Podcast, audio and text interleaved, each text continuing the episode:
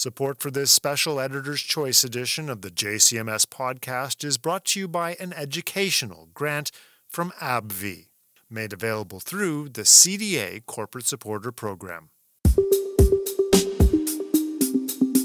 Good day, and welcome to this special Editor's Choice edition of the JCMS podcast series.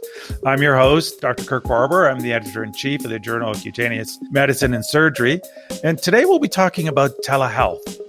Before COVID 19 hit, telehealth was breaking some ground, but it really took off with the COVID pandemic, and it's becoming increasingly important in our dermatological practices. There's no question that telehealth has gone viral. Today, I'm going to bring you interviews with three leading dermatologists and experts in the area of telehealth. Dr. Harvey Lui is a professor of dermatology at the University of British Columbia. Dr. Regine Mydlarski is associate professor of dermatology at the University of Calgary. And we're going to start today with my interview with Dr. Steven Feldman. Dr. Feldman's a professor of dermatology at Wake Forest University in North Carolina and a leading expert on the importance of empathy in the successful treatment of patients. When we spoke, I asked him how a doctor's ability to project empathy was affected in telehealth calls and how we might improve our empathetic voices uh, for these interviews. He told me that in this age of Zoom and video calls, one of the most important things is to successfully stage your office to help build patient confidence. I think the telehealth visit with the stethoscope, yeah, a doctor's bag in the background. In the background. Also in the background, not only those diplomas, but I think having plants in the background um, softens things and, and w- creates a warmth and friendliness to the environment and maybe, you know, some awards. If you haven't gotten an award from the Canadian Dermatology Society, you just go to your local award shop, buy a couple of awards, put them in behind you.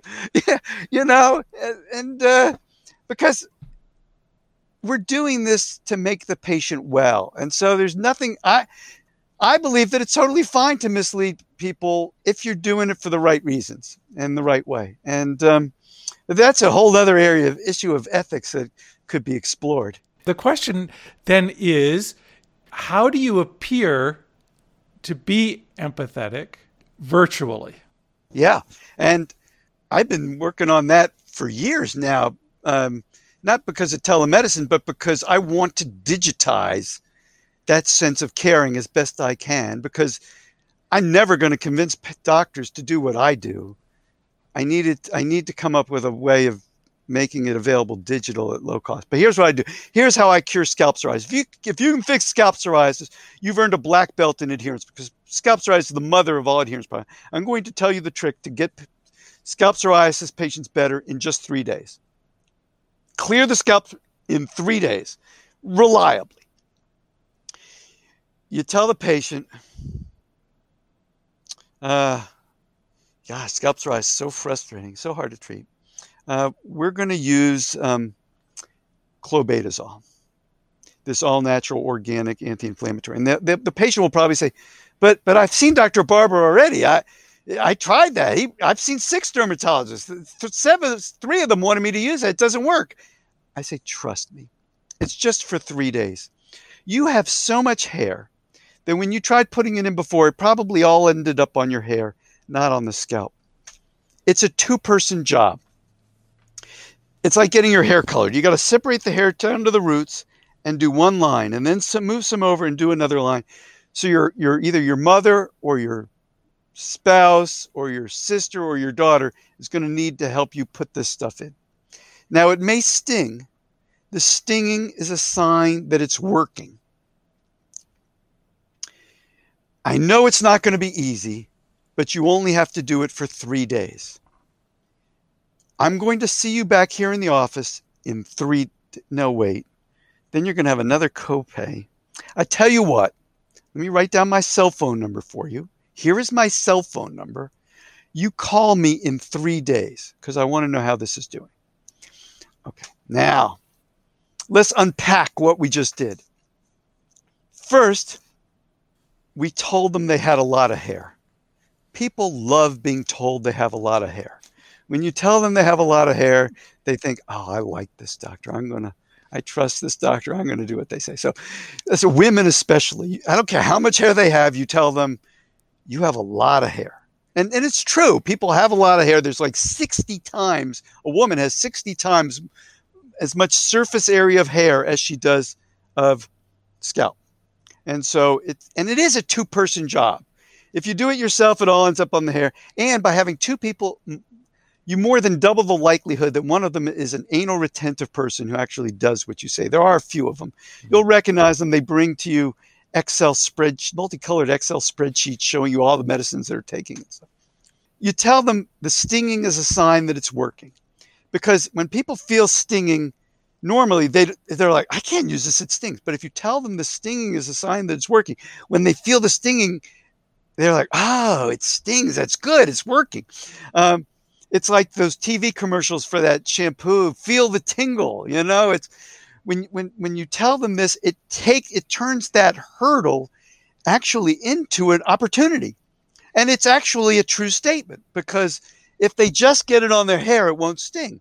The stinging is a sign they got it down on the scalp, which means it's a sign that it's working. So it is a sign that's working. I never lie. I mislead as much as I need to to help people and no more. I would i would not mislead people to make more money. I would only mislead people to help get their psoriasis well. And then i've told them it's just three days.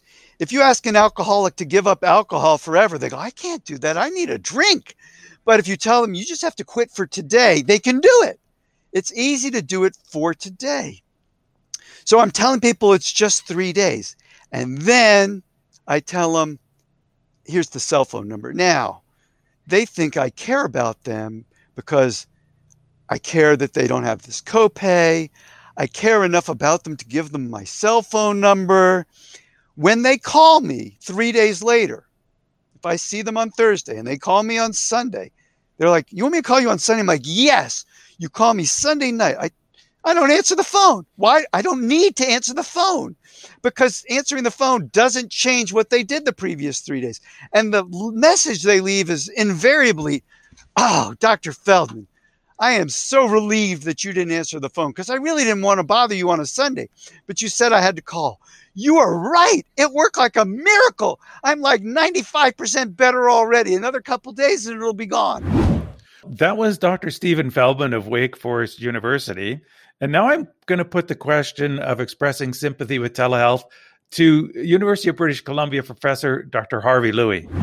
It's tough, especially you know with telephone. You don't get as many of those um, body language cues. You know when when you're looking at a patient, um, you know there are a zillion transactions that are happening over and above whatever the spoken word is. You know the tra- if you took a transcript of an office encounter, you wouldn't even begin to understand the quality or the nature of that encounter. It's all those little, you know, subtle, you know, eye movements or the positioning of the body and all these things. And and the thing yes. I remind my students is we often think that when the patient comes to see us that uh, we're there to examine them and to you know make a diagnosis and then render treatment. The patients are there to judge us and the whole time they're in the office, they're watching us and they're making a decision about whether you're credible, whether you are competent, whether you're empathetic. And based on that judgment by them of us, they will then decide whether they're going to adhere. Um, and I think a lot of physicians don't realize how much we are actually being judged um, it's a two-way street and, uh, and i call it you know the theater of medicine. You know we've got to play our role. We've got to act the part uh, you know act it sincerely and honestly. Uh, yes. but we're on show actually each time a patient comes to see us. Well that lesson i've learned in this past couple of months on the telephone to try and do a, a respectful sort of interview particularly new patients because on the telephone you can't make sense you, you always seem to be talking over the person because you and I have questions we need to answer, and the folks at the other end don't know you. They they, they want to tell you and help you and give you as much information as they possibly can, and to try and and get a uh, say an appointment done in 10 minutes which in the office for many patients isn't a, isn't isn't isn't uh, an unreasonable amount of time. On the telephone oh oh my dear yeah i have so much trouble. Oh yeah Uh, it's it, it, it's really a challenge. You know for example um, you know you'll say to the patient oh what medications are you on?